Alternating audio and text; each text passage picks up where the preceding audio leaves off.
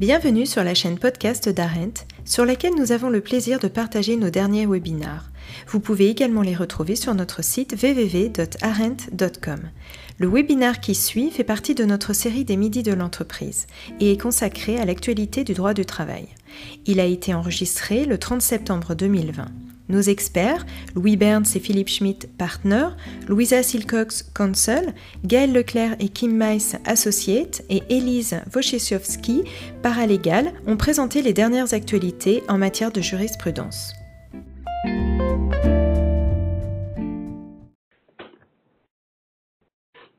Bonjour mesdames, messieurs, il est 13 heures et donc je vous souhaite la bienvenue à notre webinaire. J'espère que vous ainsi que vos proches vous portez bien, malgré le temps qui court et les euh, difficultés que nous rencontrons tous dans la crise euh, Covid. C'est avec un grand plaisir néanmoins que je vous souhaite, au nom de l'étude Arène des Médanards et notamment de notre équipe droit du travail, la bienvenue à ce webinaire du 30 septembre 2020. Soyez assurés que nous aurions de loin préféré renouer le contact avec vous en présentiel dans le cadre de nos traditionnels midis de l'entreprise au sein de notre cabinet. Néanmoins, la crise Covid nous oblige tous à une certaine distanciation sociale, de sorte que nous devons nous satisfaire à l'heure actuelle d'un midi de l'entreprise sous le format beaucoup plus, voire trop impersonnel du webinaire. En ce qui concerne le sujet du webinaire de ce jour, nous avons estimé que nous nous devions de vous entretenir sur un autre sujet que le Covid-19. Nous avons dès lors choisi de vous présenter certaines nouveautés en matière de jurisprudence, quitte à ce que, et Louisa vous en parlera par après, certaines de ces décisions auront probablement dans les prochains mois des répercussions Covid. Dans l'agenda du webinaire qui devrait s'afficher maintenant, vous verrez que nous avons sélectionné six décisions de la Cour d'appel et qui vous seront présentées tour à tour par les membres de notre équipe.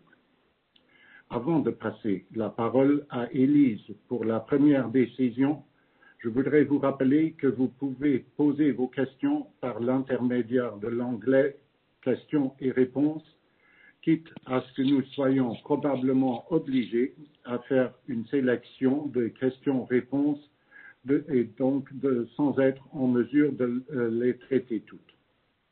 Tout en vous remerciant encore une fois de votre intérêt, je nous souhaite à tous de passer ensemble un bon webinaire. Elise, the floor is yours. Bonjour à tous et merci d'être là. Euh, lors de l'embauche d'un salarié, une période d'essai peut être convenue pour permettre à l'employeur d'évaluer les compétences et aptitudes du salarié et au salarié de vérifier si le poste lui convient. La période d'essai permet de sortir à moindre formalité d'une relation de travail, que ce soit à l'initiative du salarié ou de l'employeur. Elle est régie par l'article L121-5 du Code du travail et doit répondre à plusieurs critères pour être valide. Notamment, en principe, elle doit être constatée par écrit, au plus tard au moment de l'entrée en service du salarié. Elle ne peut pas être inférieure à deux semaines, ni supérieure à six mois, sauf dérogation explicitement prévue par le Code. Et elle ne peut pas être renouvelée. Aujourd'hui, je vais parler d'une décision rendue par la Cour d'appel en date du 28 mai 2020, qui traite notamment de la validité de la période d'essai en cas de succession de contrats. Ce cas spécifique n'étant pas prévu par le Code du travail, il convient de se référer à la jurisprudence. En l'espèce, un boucher a été embauché à deux reprises par le même employeur. Une première fois en 2015, sous l'égide d'un CDI assorti d'une période d'essai de trois mois, s'étant achevé par le licenciement du salarié hors période d'essai l'année suivante, et une seconde fois en 2018, sous l'égide d'un nouveau CDI pour le même poste, à nouveau assorti d'une période d'essai de trois mois. La société a finalement résilié ce second contrat de travail pendant la période d'essai moyennant le préavis légalement prévu de 15 jours. Un litige judiciaire s'en est suivi devant le tribunal du travail de Luxembourg, qui a donné raison à la société et a considéré que le licenciement était valablement intervenu pendant une période d'essai déclarée valide. Le salarié a interjeté appel de cette décision et a contesté la validité de la période d'essai, réclamant des arriérés de salaire et différentes indemnités découlant de la rupture du contrat de travail. La Cour d'appel a alors eu à trancher la question de la validité d'une clause d'essai conclue dans un contexte de contrat successif concernant un même salarié et un même poste. La Cour a rappelé le principe selon lequel la période d'essai ne peut pas être renouvelée, conformément aux dispositions légales. En effet, d'après la Cour, une clause d'essai d'un second contrat de travail qui ne constitue que la continuation d'une relation de travail antérieure, autrement dit, lorsque l'employeur recourt au même salarié dans le cadre de contrats successifs, n'est en principe pas valable si les contrats sont rapprochés dans le temps.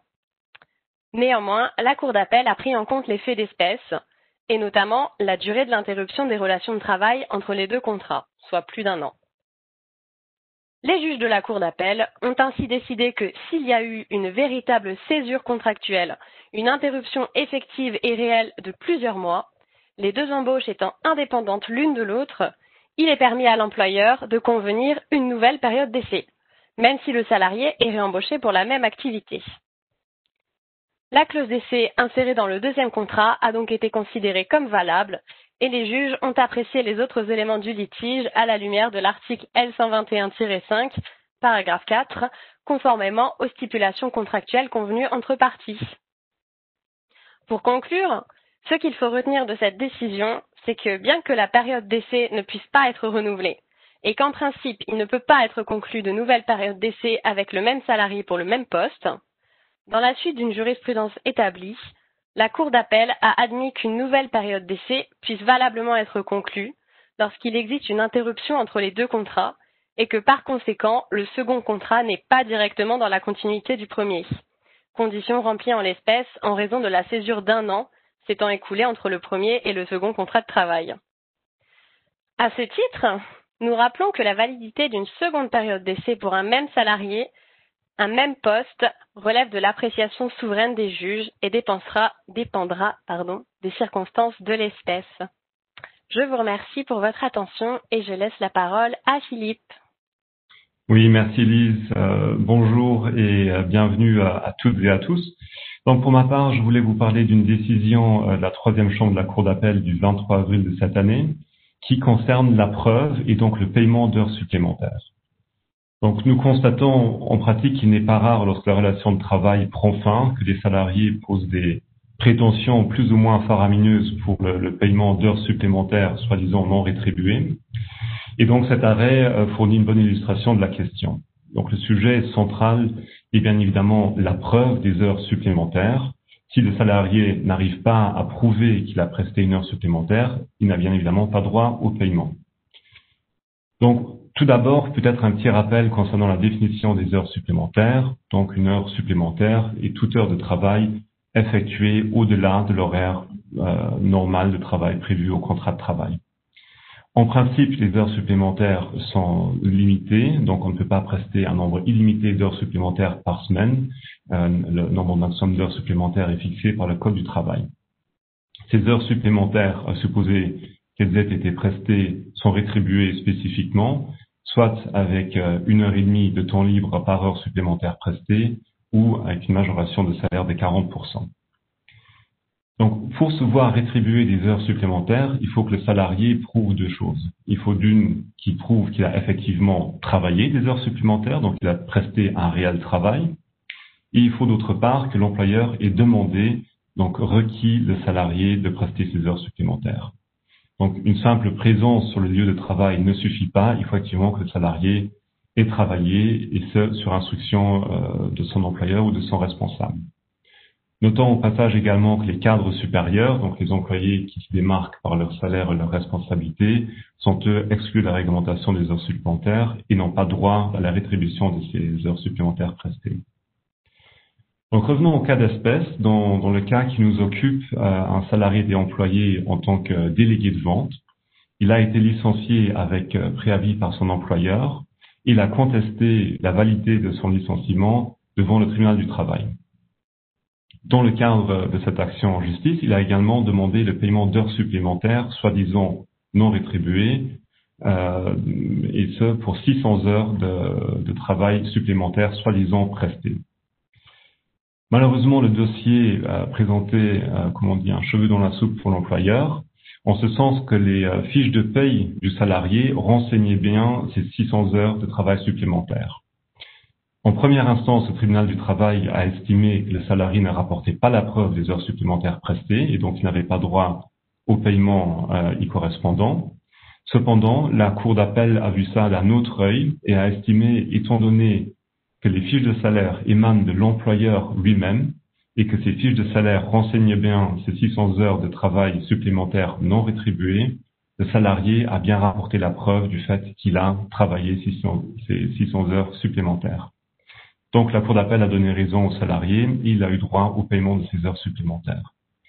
À titre de conclusion, euh, nous ne pouvons que vous recommander d'être spécialement vigilant quant au contenu euh, des fiches de salaire et de bien vérifier que le contenu est correct et qu'il n'y ait pas des avantages ou d'autres éléments qui figurent qui pourraient vous euh, préjudicier, étant donné que la Cour d'appel semble ériger les fiches de salaire en une preuve quasi irréfragable en faveur des salariés. Voilà, je passe la parole à Tim qui vous présentera la prochaine décision. Bonjour euh, mesdames et messieurs. Pour ma part, je vais vous parler d'une décision rendue par la Cour d'appel le, le, 25 juin de cette année qui traite d'un licenciement avec effet immédiat suite à une absence injustifiée de 7 jours d'un salarié. À titre préalable, je rappelle que le licenciement avec effet immédiat exige un fait ou une faute d'une particulière gravité dans le chef du salarié. À cet effet, le le Code du travail définit un motif grave comme tout fait ou faute qui rend immédiatement et définitivement impossible le maintien des relations de travail. Le cas d'espèce concerne un salarié qui a été embauché par, en qualité de cuisinier suivant un contrat de travail conclu en date du 1er novembre 2010 avec plus d'effets au même jour. En date du 28 juin 2017, l'épouse du salarié a téléphoné auprès de l'employeur pour signaler la prolongation de l'arrêt de maladie de son époux qui se trouvait en incapacité de travail depuis le 19 mai 2017. Étant donné que l'employeur n'a pas reçu de certificat médical couvrant cette prolongation de maladie pour la période du 30 juin au 30 août 2017, il a procédé au licenciement avec effet immédiat du salarié en date du 6 juillet 2017. Suite à son licenciement, le salarié a attaqué son ancien employeur en justice le tribunal du travail de Esch-sur-Alzette a estimé qu'alors même que la protection spéciale stipulée à l'article L121-6 du Code du travail ne s'appliquait pas, une absence injustifiée de 7 jours ne constitue en l'espèce pas un fait qui rend immédiatement et définitivement impossible le maintien des relations de travail. En effet, le tribunal du travail a estimé qu'en présence des éléments de cette affaire, l'absence injustifiée reprochée au salarié constitue un fait unique qui n'est pas d'une telle gravité justifiant un licenciement avec effet et a dès lors déclaré abusif le licenciement du 7 juillet 2017. L'employeur a interjeté appel contre cette décision. La Cour d'appel a analysé le cas d'espèce de deux manières. D'abord, en ce qui concerne la protection spéciale contre le licenciement. L'article L121-6 du Code du travail soumet le salarié malade à une double condition afin de pouvoir bénéficier de la protection spéciale contre le licenciement. En effet, le salarié absent pour maladie est obligé, premièrement, d'informer l'employeur le jour même de l'empêchement et deuxièmement, de soumettre à l'employeur un certificat médical attestant, son incapacité de travail et sa durée prévisible le troisième jour de son absence au plus tard. En l'espèce, le salarié n'a rapporté uniquement la preuve de l'information de la prolongation de sa maladie le premier jour étant donné qu'il n'est pas établi que l'employeur ait reçu de certificat médical pour le troisième jour de la prolongation, la protection contre le licenciement euh, en cas d'incapacité de travail ne s'applique pas en l'espèce. Si la protection spéciale ne s'applique pas, il convient alors de s'interroger sur la gravité des motifs du licenciement avec effet immédiat. La Cour d'appel a estimé qu'il convient de situer les faits dans leur contexte, à savoir que le salarié, au moment de son licenciement, avait une ancienneté de 7 ans et n'a jamais reçu d'avertissement. En outre, l'employeur a bel et bien été informé par l'épouse du salarié qu'il ne reviendrait pas au travail le 30 juin 2017. L'employeur avait dès lors connaissance de l'état de santé défaillant du salarié. La Cour d'appel a estimé qu'en l'espèce, une absence injustifiée de 7 jours même en absence de certificat médical, constitue un fait unique et isolé sur une période d'activité de cette année.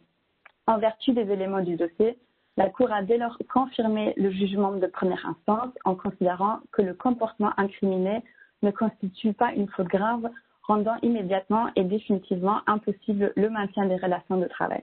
Que faut-il tirer de ces décisions? La jurisprudence n'est pas unanime sur le point de savoir si une absence injustifiée constitue une faute grave, justifiant un licenciement avec effet immédiat.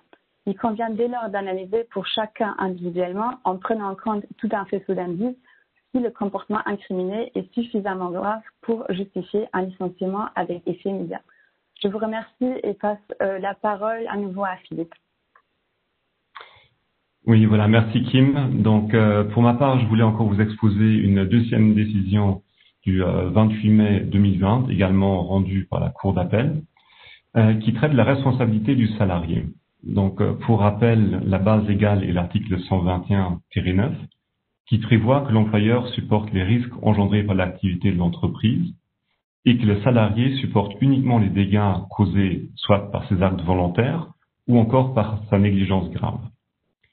Donc nous voyons en pratique que de, de nombreux employeurs sont confrontés à des questions de responsabilité de leurs salariés, euh, que ce soit par des négligences ou des, des, des, faits commis par leurs salariés qui leur causent un préjudice. Euh, il n'est pas rare, par exemple, de voir des salariés qui endommagent du matériel de travail, euh, qui causent des dommages à des clients de, de l'employeur, etc. Et tout cela donnant lieu à une certaine responsabilité financière euh, de l'employeur. Donc, toutes ces responsabilités ont bien évidemment un coût pour l'employeur et la question se pose sous quelles conditions est-ce que l'employeur peut se retourner contre le salarié et récupérer euh, ces sommes? Alors, comme nous allons le voir, ce n'est pas forcément une, une, mince affaire, car le Code du travail et également les, les jurisprudences qui s'y réfèrent euh, estiment en fait que l'employeur retire le gain euh, financier de l'activité économique de son entreprise, donc c'est également à l'employeur de supporter les risques qui y sont liés. Et le présent arrêt confirme à nouveau euh, cette approche. Donc, quant au cas d'espèce, euh, le, le, litige opposait un garage de véhicules à un vendeur de véhicules neufs et d'occasion. Ce salarié a été licencié avec euh, préavis et il a contesté le caractère valable de son licenciement en justice. Or, c'était sans compter la réaction de l'employeur qui, lui, a formulé trois demandes reconventionnelles contre l'employé.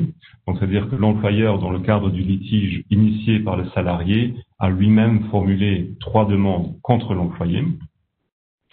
Euh, étant donné que le garage s'est d'avis que son vendeur avait commis plusieurs fautes.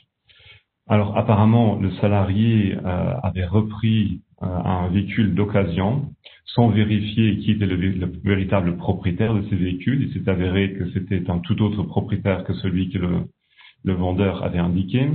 Il a repris un deuxième véhicule en reprise également qui fait l'objet d'une saisie alors que le vendeur n'avait pas vérifié ce point. Et euh, troisième cas, le salarié euh, a vendu et livré un lot de quatre voitures dont une partie du prix n'était pas payée. Donc, pour euh, résumer le tout, ce n'était pas forcément un employé modèle. Il a engendré un préjudice de plus de 150 000 euros à l'employeur. Donc, quelle était l'approche de la Cour dans ce litige? Alors, tout d'abord, la Cour d'appel euh, rappelle ce qui suit. La responsabilité du salarié envers son employeur pour dommages causés n'est engagée qu'en cas de faute intentionnelle ou en cas de faute non intentionnelle, qu'il s'agit d'une faute lourde ou d'une négligence particulièrement grossière. Donc la Cour d'appel confirme bien qu'il ne faut pas forcément euh, un, acte ou la, la commission d'un acte délibéré de la part du salarié. Il peut très bien engager sa responsabilité pour négligence, mais il faut que cette négligence soit particulièrement grave et caractérisée.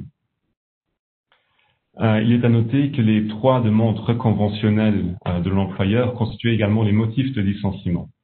Donc la Cour d'appel euh, a estimé que le salarié était licencié avec préavis pour ces motifs et non pas avec effet immédiat, ce qui amène la Cour d'appel euh, à conclure que finalement ces faits du salarié n'étaient pas si graves que ça euh, pour l'employeur parce que sinon il aurait licencié avec effet immédiat.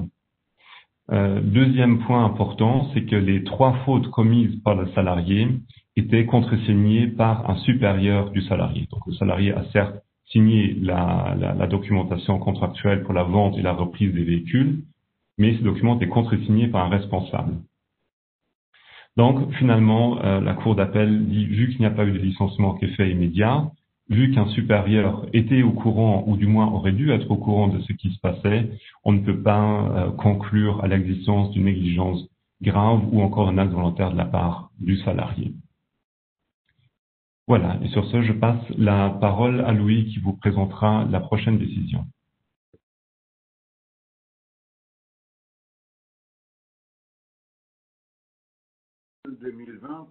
Concernant un système de rémunération variable ou de complément de salaire et la question de droit acquis euh, quant euh, au paiement d'une telle rémunération variable. Je rappelle que traditionnellement ou très souvent dans les contrats de travail, on trouve des clauses comme quoi la rémunération variable ou toute euh, prime ou toute gratification relève du pouvoir discrétionnaire de l'employeur et ne saurait engendrer euh, un quelconque euh, droit acquis.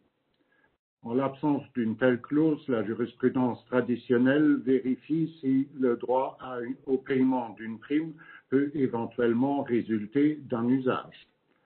Et les juridictions parlent d'usage constant euh, en matière de droit acquis si le salarié peut se prévaloir du fait que le paiement euh, était soumis à une certaine généralité et donc payé à tous les salariés de l'entreprise ou du moins ceux d'une catégorie similaire à la sienne, si la rémunération euh, variable était payée à plusieurs reprises et donc présentait un caractère de constance, et la rémunération variable n'était pas variable dans le montant ou était, euh, mais était au contraire fixe voire dépendait de critères de fixation plus ou moins retraçables et donc fixes. En l'espèce, l'employeur avait mis en place un système de rémunération variable appelé Sales and Incentive Plan, SIP. Il s'agissait, d'après la Cour d'appel, d'un contrat cadre euh, qui devait gérer les attributions de boni aux salariés, voire de commissions aux euh, salariés. Ce système, ce contrat cadre était complété tous les ans par des euh, soi-disant Incentive Plan Letters, donc des IPL, qui définissaient année par année le montant des commissions que le salarié pouvait euh, toucher en fonction des objectifs qui étaient eux aussi fixés dans le cadre de ces IPL. Sur les trois dernières ou sur les quelques dernières années, le salarié pouvait se prévaloir d'une commission qui s'élevait en moyenne à 25 000 euros et qui lui avait été payée sur plusieurs années de suite, mais donc bien sur base d'une moyenne de 25 000 euros. L'employeur a supprimé tout simplement le bénéfice de ce plan de commissionnement pour le salarié en question sans autre formalité et donc notamment sans respecter la procédure de l'article L121.7 du Code du travail qui traite de la modification substantielle du contrat de travail. Le salarié a estimé qu'on lui avait modifié de manière substantielle son contrat de travail sans respecter la procédure applicable, de sorte que euh, euh, cette modification devait être considérée comme nulle générant pour lui des droits à paiement de commission sur les trois dernières années, les années antérieures euh, étant prescrites. Le débat juridique devant la Cour d'appel tournait dès lors autour de la question de savoir si l'exclusion du salarié du système de commission constituait une modification substantielle du contrat de travail au sens de l'article L121.7 et euh, que euh, si l'employeur aurait dû respecter cette procédure pour euh, écarter le bénéfice des compléments de salaire aux salariés. La Cour d'appel relève que le contrat de travail précisait bien ce que j'avais dit d'emblée, à savoir que toute gratification, prime ou bonus constitue une libéralité de l'employeur sans créer un quelconque droit acquis. La Cour relève également que les IPL annuels qui étaient établis précisaient que l'accès à un IPL ne constitue pas un droit acquis ni ne crée un droit à l'admission à un nouveau IPL pour l'année suivante. Sur base de ces éléments, la Cour d'appel a alors évoqué la question de l'usage. Est-ce qu'il y a éventuellement usage en la matière, donc caractère de constance, de fixité et de généralité La Cour d'appel s'est limitée dans son analyse aux aspects de la constance et du euh, caractère euh, euh, de la fixité. Or, elle a constaté que ni le SIP ni les différentes IPL ne créaient une certaine constance ou fixité. Ils étaient, les IPL étaient variables et ils étaient limités dans le temps, donc ils fixaient des commissions qui pouvaient être variables, des objectifs variables, et ils étaient à chaque fois limités pour la durée d'une année. La Cour d'appel euh, a, conclu de tous ces éléments-là que le salarié ne pouvait pas se prévaloir d'un droit acquis au paiement de commissions et par là que le système de rémunération variable mis en place par l'employeur dans le cadre des SIP n'était pas une clause essentielle du contrat de travail.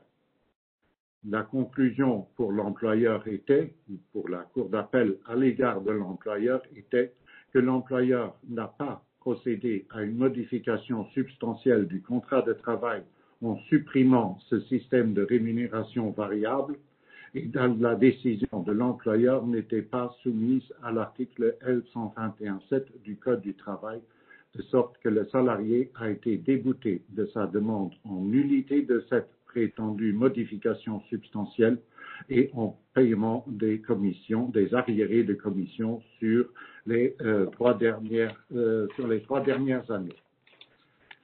Je passe maintenant la parole à Gaël qui vous entretiendra sur une question de transaction et dispense de travail.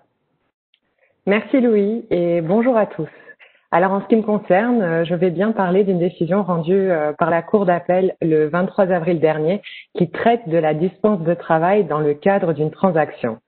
Avant d'entrer dans le vif du sujet, je rappelle que la transaction est un contrat écrit régi par les articles 2044 et suivants du Code civil par lequel les parties terminent une contestation née ou préviennent une contestation à naître. Elle se révèle être un instrument très utile pour l'employeur luxembourgeois consécutivement à la rupture d'un contrat de travail, car il peut ainsi à la fois se prémunir d'une éventuelle procédure judiciaire dont on sait qu'elle peut être longue, coûteuse et dont l'issue est incertaine, mais aussi éviter certains écueils de la procédure de licenciement tels que l'exercice fastidieux de fournir avec précision les motifs de la résiliation en déant les, délais, légaux. Pardon. Pour être valable, une transaction doit contenir des concessions réciproques des parties et en mentionner la nature précise. Et si les concessions ne doivent pas nécessairement être équivalentes, il n'y a cependant pas de transaction lorsqu'une partie abandonne ses droits pour une contrepartie si faible qu'elle en serait pratiquement inexistante. Le cas d'espèce concerne un vendeur de téléphonie ayant 9 ans d'ancienneté, qui a été licencié avec préavis par son employeur au motif d'erreurs d'inventaire et notamment de la vente d'iPhone 7 Plus au prix d'iPhone 7.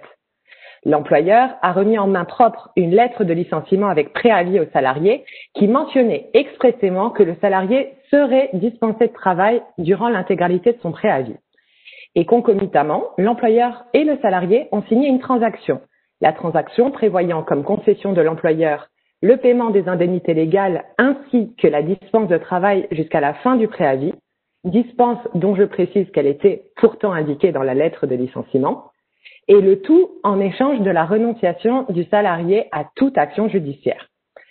Certains pourraient croire que l'employeur était donc tiré d'affaire. Eh bien non, le salarié a tout de même attaqué en justice son ancien employeur, à la fois pour faire annuler la transaction, notamment pour défaut de paraphe et pour avoir prétendument dû signer la transaction sous contrainte sans avoir eu le temps de la lire, et d'autre part, pour obtenir des dommages et intérêts pour licenciement abusif. Le tribunal du travail de Luxembourg n'a pas donné suite aux arguments du salarié sur le contexte de la signature de la transaction ou quant à sa forme, mais a tout de même prononcé la nullité de la transaction, considérant que l'employeur n'avait fait aucune espèce de sacrifice, alors que la réciprocité des concessions représente un élément capital de la qualification de la transaction. Le tribunal du travail a encore déclaré le licenciement comme étant abusif et a alloué aux salariés des dommages et intérêts pour préjudice moral. Le salarié n'en est pourtant pas resté là et a interjeté appel pour se voir également reconnaître un préjudice matériel. Et devant la cour, d'appel, l'employeur a tenté de se défendre en argumentant qu'il avait bien fait une concession au salarié en plus de la dispense et du paiement des indemnités légales en accordant à ces données la faveur d'un licenciement avec préavis au lieu d'un licenciement avec effet immédiat. Ceci n'a pas convaincu la Cour qui a confirmé la décision de première instance, considérant qu'il n'y avait pas de concession valablement faite par l'employeur et que la transaction devait donc être annulée pour faute de cause. Et le licenciement a été déclaré abusif de surcroît. Quels enseignements peut-on retirer de cette décision? Le conseil évident qui résulte de cet arrêt est de ne jamais prévoir la dispense de travail dans la lettre de licenciement si l'on souhaite négocier un arrangement par la suite. En effet, la dispense peut être accordée à tout moment par l'employeur avant le terme du préavis et pourra donc très bien servir de concession dans le cadre d'une transaction. Il convient néanmoins de souligner que la jurisprudence n'est pas unanime quant au fait que la seule dispense de travail serait une concession suffisante de la part de l'employeur donc, pour limiter les risques et renforcer vos transactions, nous préconisons donc de prévoir à minima une autre concession en plus de la dispense de travail qui pourrait être par exemple le paiement d'une indemnité transactionnelle fût-elle modique, tel un demi-mois de salaire. Je vous remercie pour votre attention et je vais céder désormais la parole à Lisa Silcox sur l'impact de la crise Covid sur les décisions à venir. Bonjour à tous et merci Yael. Euh, donc moi, euh, oh, vous m'entendez?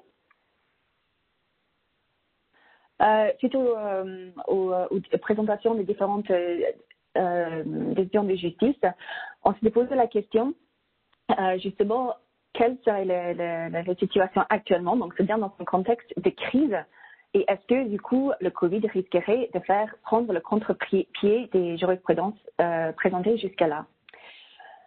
Donc, en raison de contraintes de temps, euh, on va sélectionner, quelques situations susceptibles de, se présenter en pratique à vous, exposer.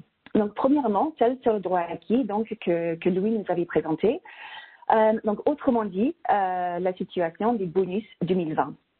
Donc, nous avons entendu qu'en principe, toute gratification ou prime constitue une libéralité dont le paiement est laissé à la discrétion de l'employeur, à moins qu'elle ne soit due en vertu d'un contrat ou que, bien sûr, l'obligation résulte d'un usage. Premièrement, en ce qui concerne les bonus contractuels, euh, lorsque on a une clause qui prévoit un montant, euh, que le montant de la gratification dépend, par exemple, du travail du salarié et ou dans la mesure euh, que la marche de l'entreprise, euh, bah, l'employeur, dans le cas actuel, pourra bien sûr justifier euh, de la diminution des affaires qui pourrait, pro rata, justifier la baisse, voire l'absence d'un bonus payé 2020. Par contre, là où ça, devient un peu plus compliqué en pratique, ce serait pour les bonus discrétionnaires.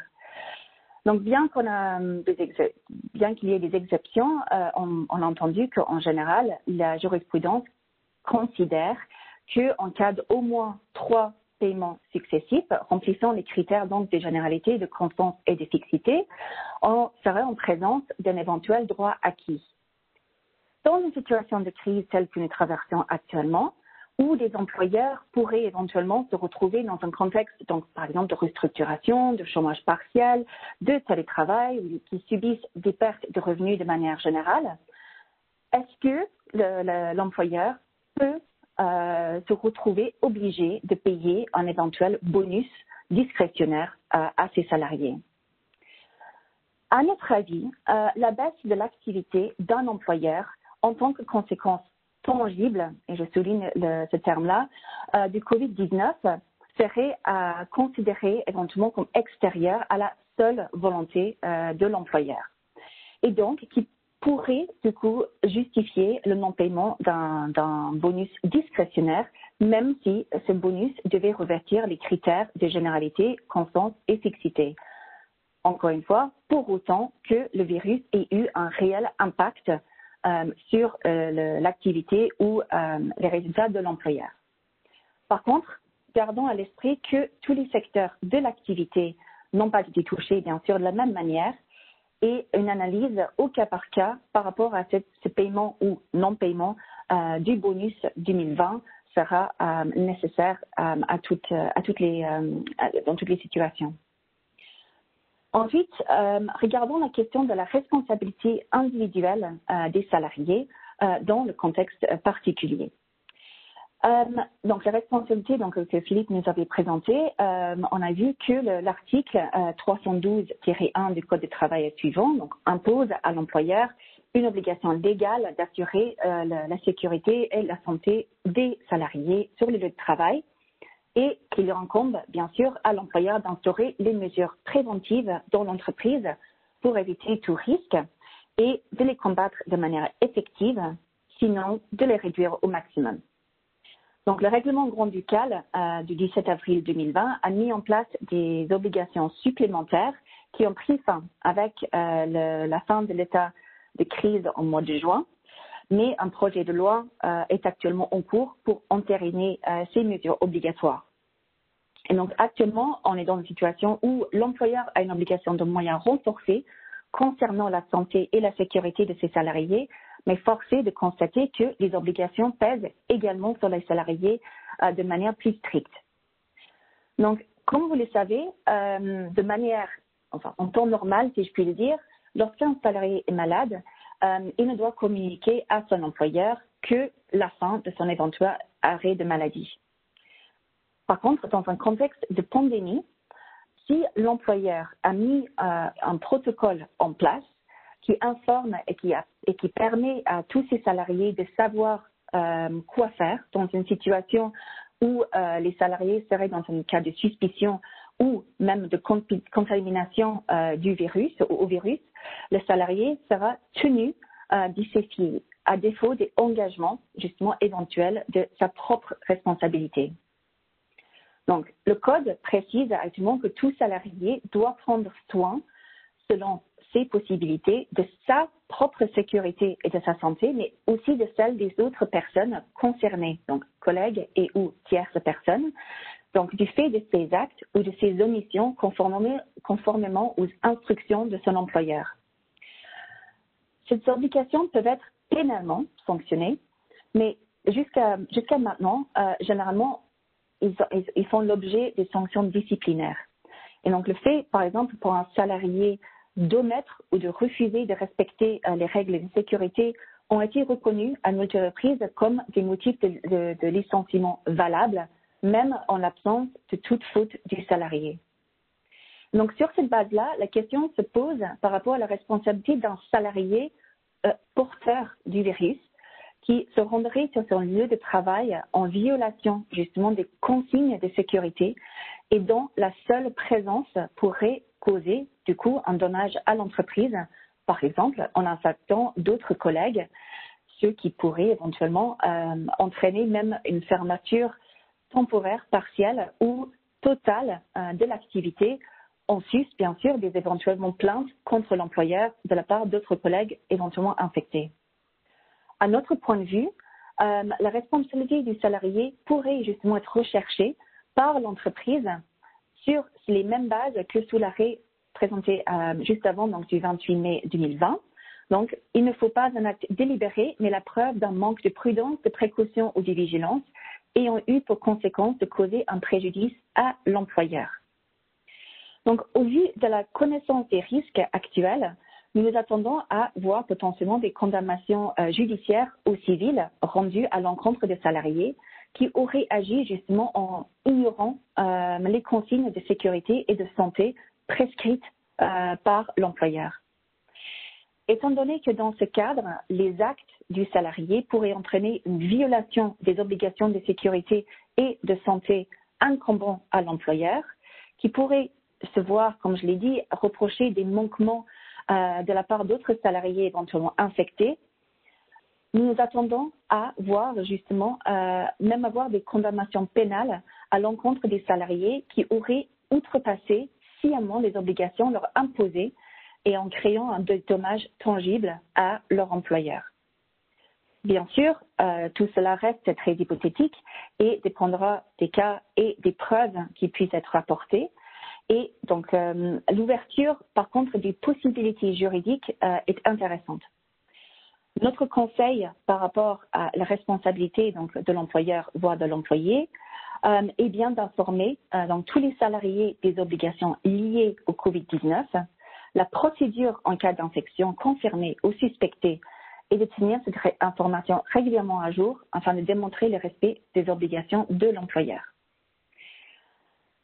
Merci et euh, je vais passer le mot à Philippe euh, pour euh, la conclusion de cette, présentation. Merci beaucoup, Louisa. Euh, définitivement, le, le Covid-19 n'a pas fini de faire parler de lui et ce sera très intéressant de voir comment la, la jurisprudence et donc les, les, cours et les tribunaux vont traiter ce sujet et notamment comment ils vont décliner les règles normalement applicables sous l'égide de, cette crise sanitaire que nous rencontrons. Euh, Louis, une question qui nous a été posée euh, par l'audience est de savoir quel est l'impact de la crise sanitaire sur la fixation de la durée euh, de la période de référence en cas de licenciement abusif. Donc, en d'autres mots, est-ce que la crise sanitaire actuelle euh, peut augmenter les, sommes auxquelles les salariés peuvent prétendre en cas de licenciement abusif? Merci Philippe. Merci. C'est une très bonne question il faudra voir ce que la jurisprudence fait. Mais euh, juste pour rappel, dans ce cadre-là, vous savez euh, que si le tribunal déclare un licenciement abusif, le salarié a droit à des indemnités qui se situent dans le domaine du dommage moral. Normalement, on dit un à deux mois de salaire et dans le domaine du dommage matériel donc le dommage, euh, le préjudice financier subi par le salarié euh, du fait qu'il a perdu son emploi et sa rémunération antérieure. Dans ce cadre-là, les juridictions euh, fixent qu'on appelle communément une période de référence, c'est-à-dire une période qui est normalement exprimée en nombre de mois, qui devrait, d'après les juridictions, ou d'après l'appréciation faite par les juridictions, suffire aux salariés pour retrouver un nouvel emploi s'il y met également les efforts suffisants. On va lui accorder une certaine période de référence et ensuite euh, faire un calcul assez simple. S'il n'avait pas été licencié sur cette période-là, il aurait gagné tant en fait, sur la même période, il a, il a subi un préjudice financier qui consiste en la différence avec euh, son salaire antérieur. Et c'est alors ce, cette différence entre le salaire antérieur sur la période de référence et sa situation financière réelle sur la même période de référence qui est reconnue comme le préjudice financier alloué aux salariés et donc payable par l'employeur.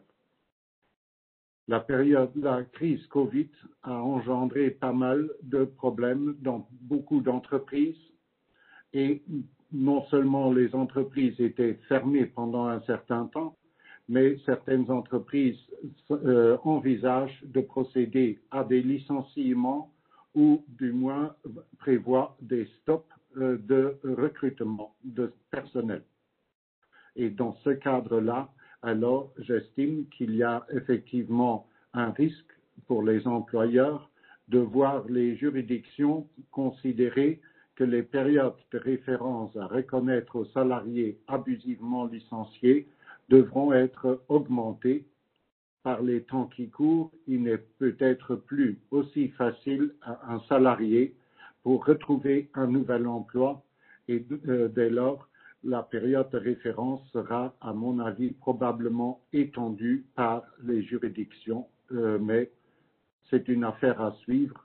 Mais il faut néanmoins, en tant qu'employeur, être conscient du risque que le préjudice financier indemnisable par l'employeur va probablement s'accroître dans les prochains mois compte tenu des difficultés pour les salariés à retrouver un nouvel emploi en période Covid, voire dans la suite des périodes de la crise Covid. Très bien, merci Louis pour ces précisions. Euh, pour rester dans le thème Covid-19, euh, Louisa, une, une, autre question qui nous a été posée, qui s'adresse à toi. Euh, L'une est de savoir, est-ce qu'un employeur peut forcer un salarié en télétravail à revenir sur le lieu de travail? Et l'autre question qui se pose également, c'est celle de savoir si les salariés bénéficient d'une sorte de droit de retrait pour euh, s'opposer à un retour au bureau.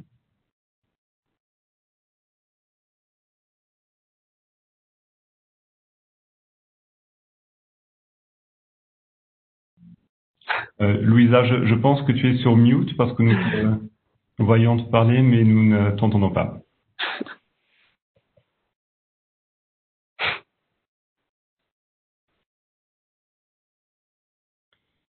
Je pense que Louisa fait face à des, bon, des difficultés. Il ne voulait, pas me, me Pardon.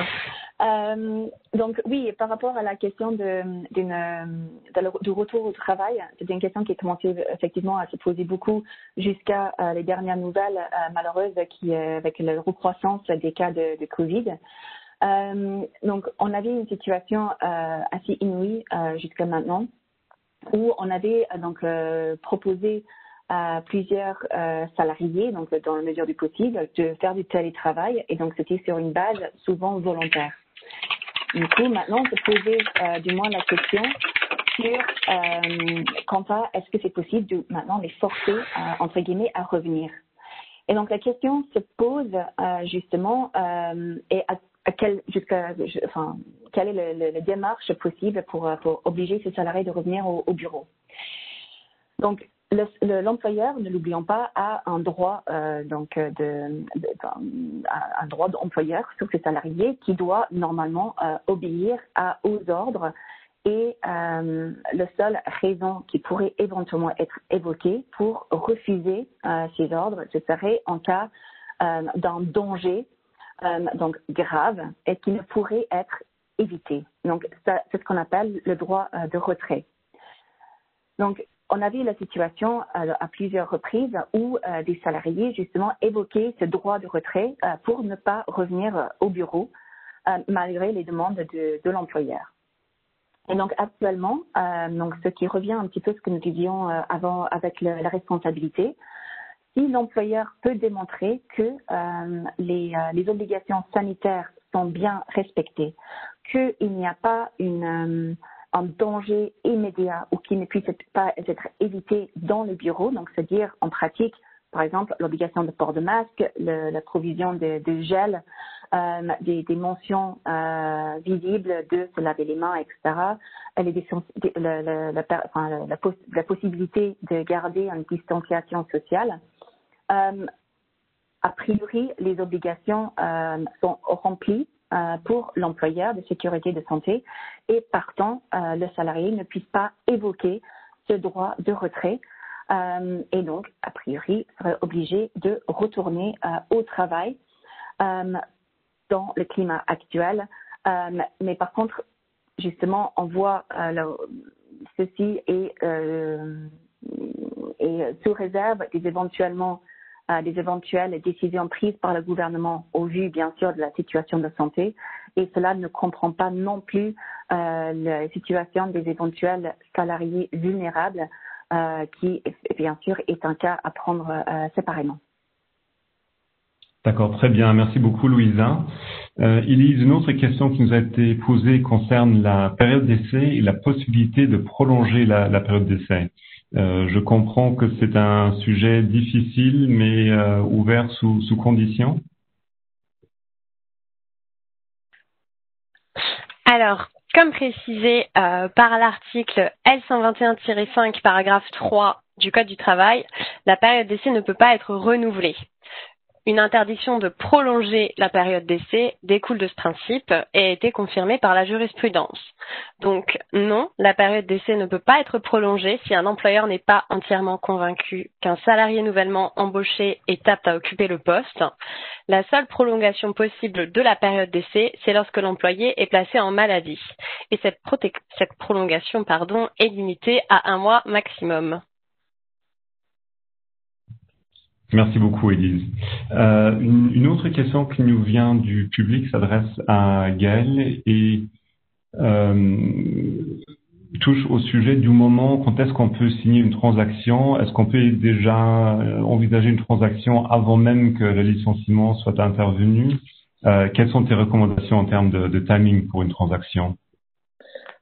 C'est une bonne question. Alors, euh, tel euh, qu'énoncé euh, précédemment, d'après le Code civil, la, transaction elle a pour objet de, mettre fin à un litige qui est déjà né ou qui risque de survenir.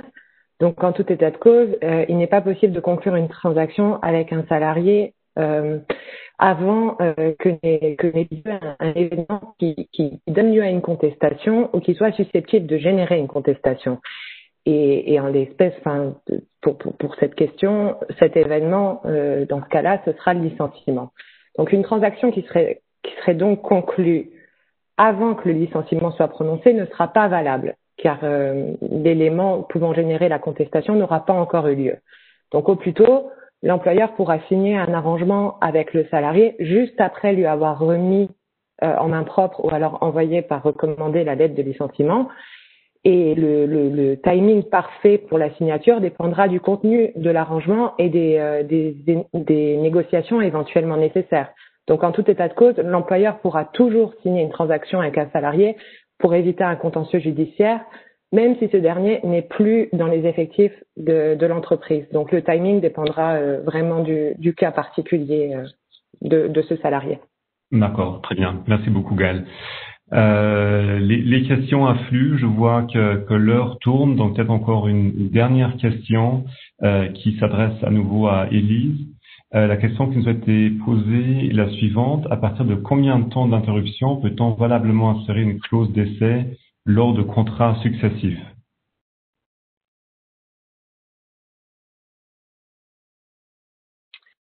Alors, oui, en effet. Euh, merci pour cette question. Euh, alors, c'est une très bonne question.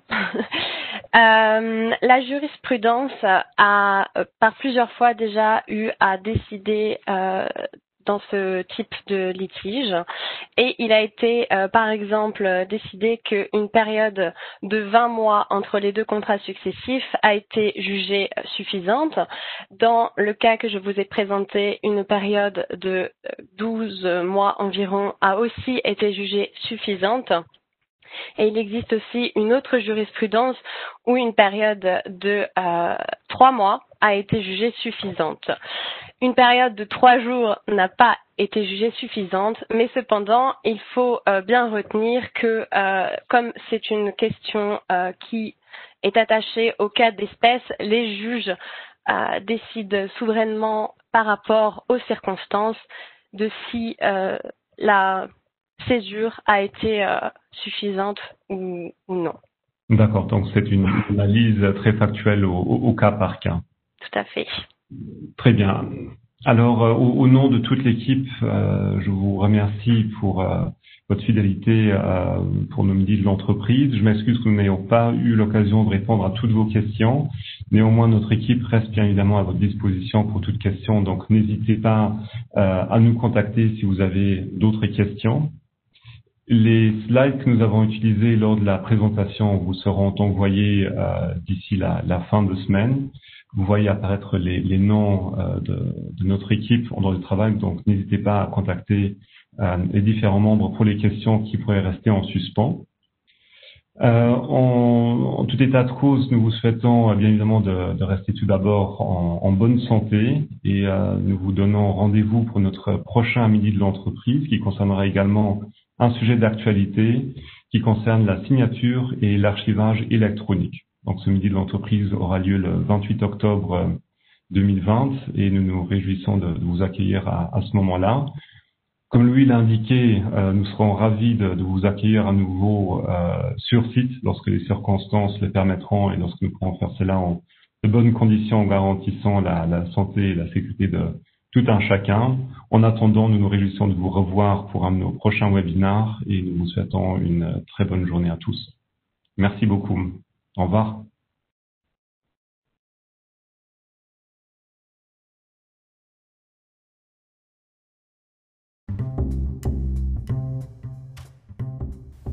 Merci d'avoir écouté ce webinar. Nous espérons qu'il vous a été utile. Vous pouvez également retrouver toutes les dernières actualités en matière de droit du travail au Luxembourg sur notre site web www.arent.com.